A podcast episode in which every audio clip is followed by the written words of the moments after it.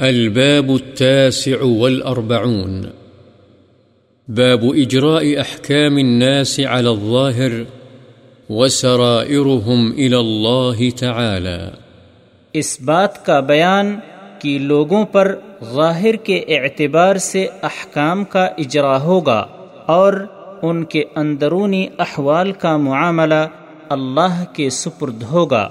فَإِن تَابُوا وَأَقَامُوا الصَّلَاةَ وَآتَوُوا الزَّكَاةَ فَخَلُّوا سَبِيلَهُمْ اللہ تعالی نے فرمایا بس اگر وہ توبہ کر لیں نماز قائم کریں اور زکوٰۃ دیں تو ان کا راستہ چھوڑ دو.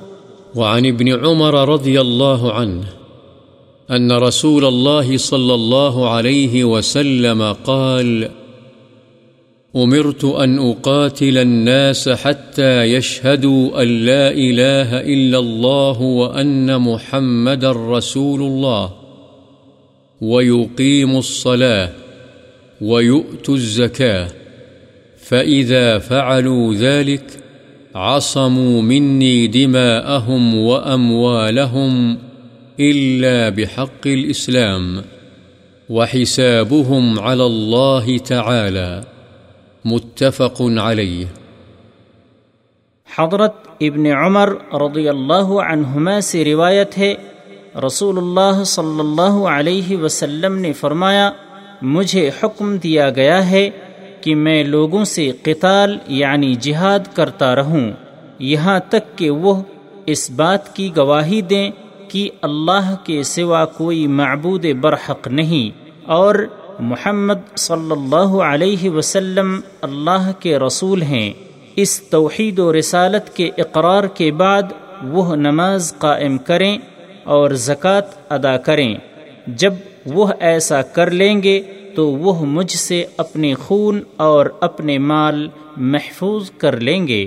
سوائے حق اسلام کے یعنی مالوں میں سے صرف زکوٰۃ وصول کی جائے گی اور اگر کسی کو ناجائز قتل کر دے گا تو قصاص میں اسے قتل کیا جائے گا وغیرہ۔ اور ان کے باطن کا حساب اللہ تعالی کے سپرد ہے۔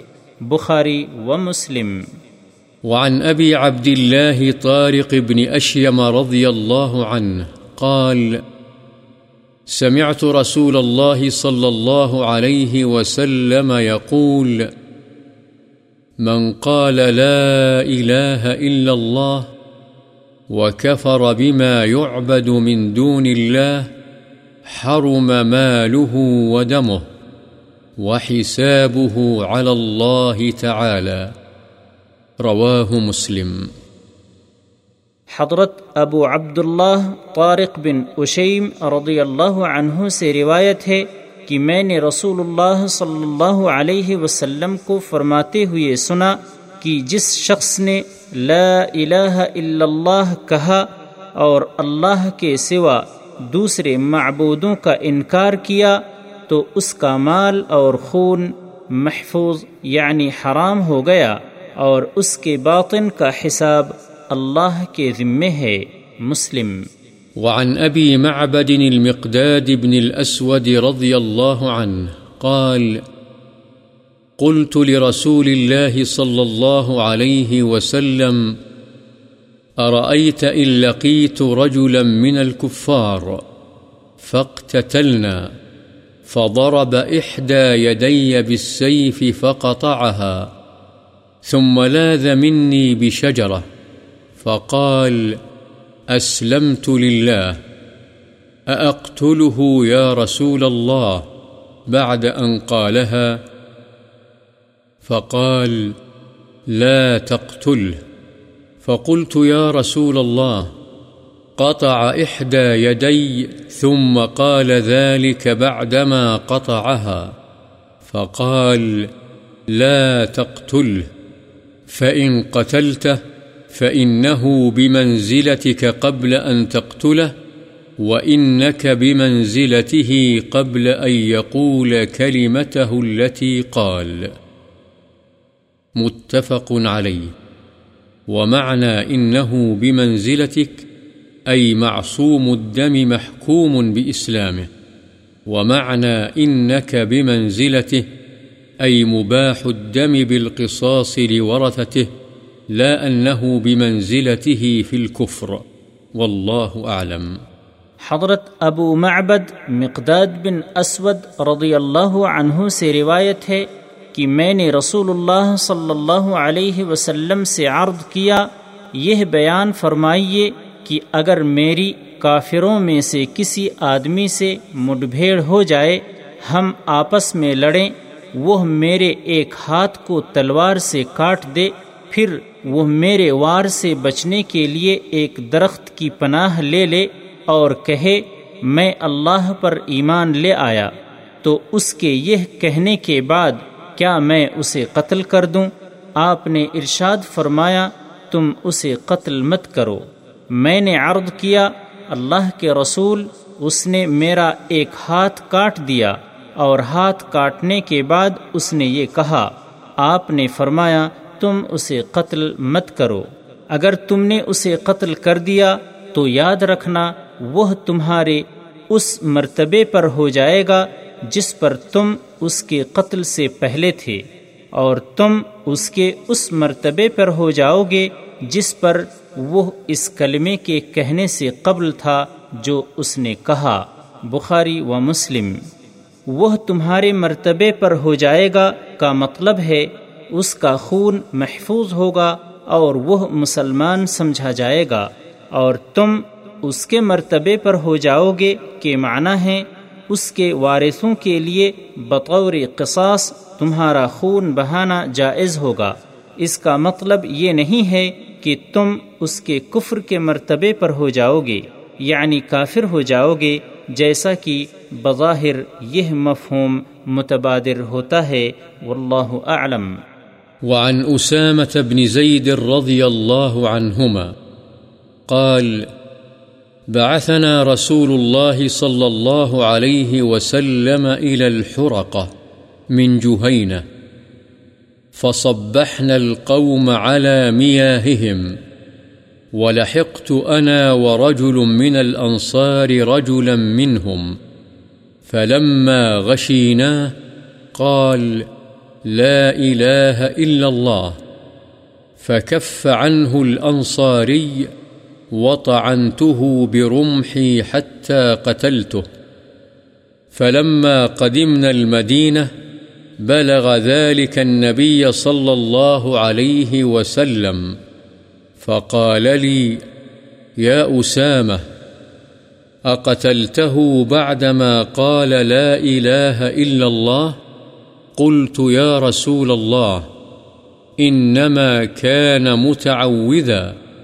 فقال، أقتلته بعدما قال لا إله إلا الله؟ فما زال يكررها علي حتى تمنيت أني لم أكن أسلمت قبل ذلك اليوم. متفق عليه. وفي رواية فقال رسول الله صلى الله عليه وسلم أقال لا إله إلا الله وقتلته؟ قلت يا رسول الله إنما قالها خوفا من السلاح. قال أفلا شققت عن قلبه حتى تعلم أقالها أم لا؟ فما زال يكررها حتى تمنيت أني أسلمت يومئذ. الحرقة بضم الحاء المهملة وفتح الراء بطن من جهينة، القبيلة المعروفة. وقوله متعوذا، أي معتصما بها من القتل لا معتقدا لها. حضرت اسامہ بن زید رضی اللہ عنہما سے روایت ہے کہ رسول اللہ صلی اللہ علیہ وسلم نے ہمیں جوہینہ قبیلے کی ایک شاخ حرقہ کی طرف لڑائی کے لیے بھیجا، چنانچہ صبح صبح ہم ان کے پانی کے چشموں پر حملہ آور ہو گئے۔ لڑائی کے دوران میری اور ایک اور انصاری کی مڈبھیڑ ان کے ایک آدمی کے ساتھ ہوئی۔ جب ہم نے اسے اپنی گرفت میں لے لیا تو اس نے لا الہ الا اللہ پڑھا، جس پر میرے ساتھی انصاری نے تو اپنا ہاتھ روک لیا، لیکن میں نے اسے اپنا نیزہ مارا حتیٰ کہ اسے قتل کر دیا۔ جب ہم مدینہ واپس آئے تو یہ بات نبی صلی اللہ علیہ وسلم کو پہنچی۔ آپ نے مجھ سے فرمایا، اے اسامہ کیا تم نے اسے لا الہ الا اللہ کہنے کے بعد بھی قتل کر دیا؟ میں نے عرض کیا، اللہ کے رسول، اس نے تو صرف جان بچانے کے لیے ایسا کیا تھا۔ آپ صلی اللہ علیہ وسلم نے پھر فرمایا، کیا تم نے اسے لا الہ الا اللہ کہنے کے بعد بھی قتل کر دیا؟ آپ یہی فقرہ بار بار میرے سامنے دہراتے رہے، یہاں تک کہ میں نے آرزو کی کہ میں آج سے پہلے مسلمان نہ ہوا ہوتا یعنی اب مسلمان ہوتا تاکہ میرے ہاتھوں ایک نو مسلم کا قتل نہ ہوتا۔ بخاری و مسلم۔ ایک اور روایت میں ہے، رسول اللہ صلی اللہ علیہ وسلم نے فرمایا، کیا اس نے لا الہ الا اللہ کہا اور تم نے اسے قتل کر دیا؟ میں نے کہا اے اللہ کے رسول، اس نے تو ہتھیار یعنی تلوار یا نیزے کے خوف سے یہ کلمہ کہا تھا۔ آپ صلی اللہ علیہ وسلم نے ارشاد فرمایا، کیا تم نے اس کا دل چیرا تھا کہ تمہیں علم ہو گیا کہ اس نے یہ کلمہ دل سے کہا ہے یا نہیں؟ چنانچہ آپ یہ فقرہ دہراتے رہے، یہاں تک کہ مجھے آرزو ہوئی کہ میں اس سے قبل مسلمان نہ ہوا ہوتا، بلکہ آج مسلمان ہوتا۔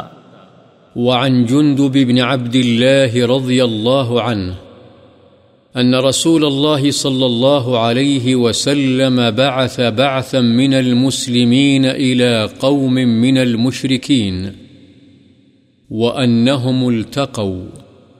فكان رجل من المشركين إذا شاء أن يقصد إلى رجل من المسلمين قصد له فقتله. وأن رجلا من المسلمين قصد غفلته. وكنا نتحدث أنه أسامة بن زيد. فلما رفع عليه السيف قال لا إله إلا الله فقتله. فجاء البشير إلى رسول الله صلى الله عليه وسلم فسأله وأخبره، حتى أخبره خبر الرجل كيف صنع، فدعاه فسأله، فقال لم قتلته؟ فقال يا رسول الله، أوجع في المسلمين. وقتل فلانا وفلانا وسمى له نفرا وإني حملت عليه فلما رأى السيف قال لا إله إلا الله قال رسول الله صلى الله عليه وسلم أقتلته؟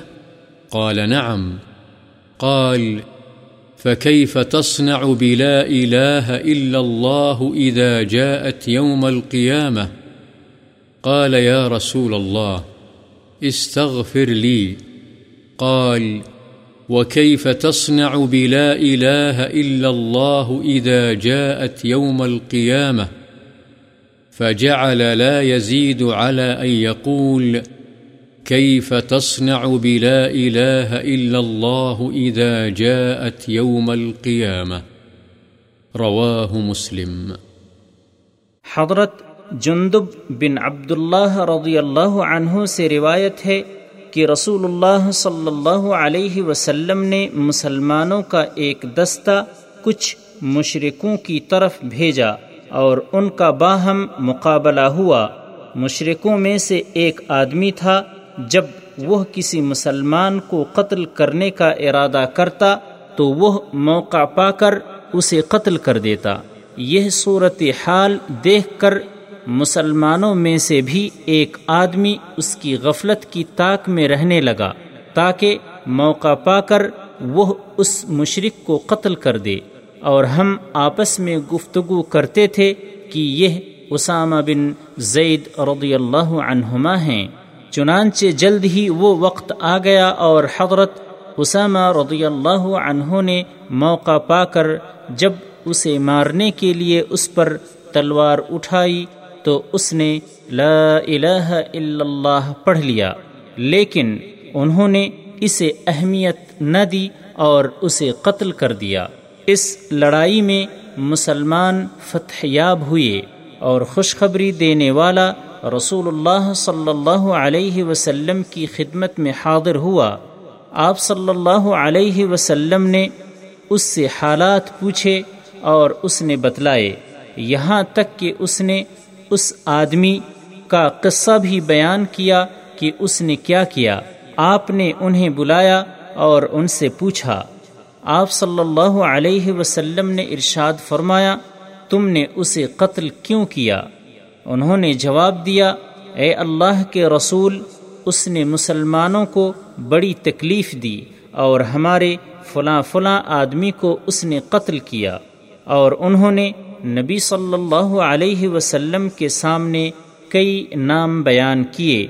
یہ صورت حال دیکھ کر میں نے اس شخص پر حملہ کیا، جب اس نے تلوار دیکھی یعنی اس کی زد میں آ گیا تو اس نے لا الہ الا اللہ پڑھ لیا، جس سے میں یہی سمجھا کہ یہ صرف جان بچانے کے لیے کلمہ پڑھ رہا ہے۔ رسول اللہ صلی اللہ علیہ وسلم نے فرمایا، پھر تم نے اسے قتل کر دیا۔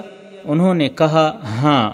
آپ صلی اللہ علیہ وسلم نے فرمایا، جب یہ کلمہ لا الہ الا اللہ قیامت والے دن آئے گا تو تم کیا کرو گے یعنی کیا جواب دو گے حضرت اسامہ نے کہا، اے اللہ کے رسول، میرے لیے مغفرت کی دعا فرمائیے۔ آپ یہی فقرہ دہراتے رہے اور اس پر کوئی بات زیادہ نہ فرماتے۔ جب یہ کلمہ لا الہ الا اللہ قیامت والے دن آئے گا، تو تم کیا کرو گے مسلم۔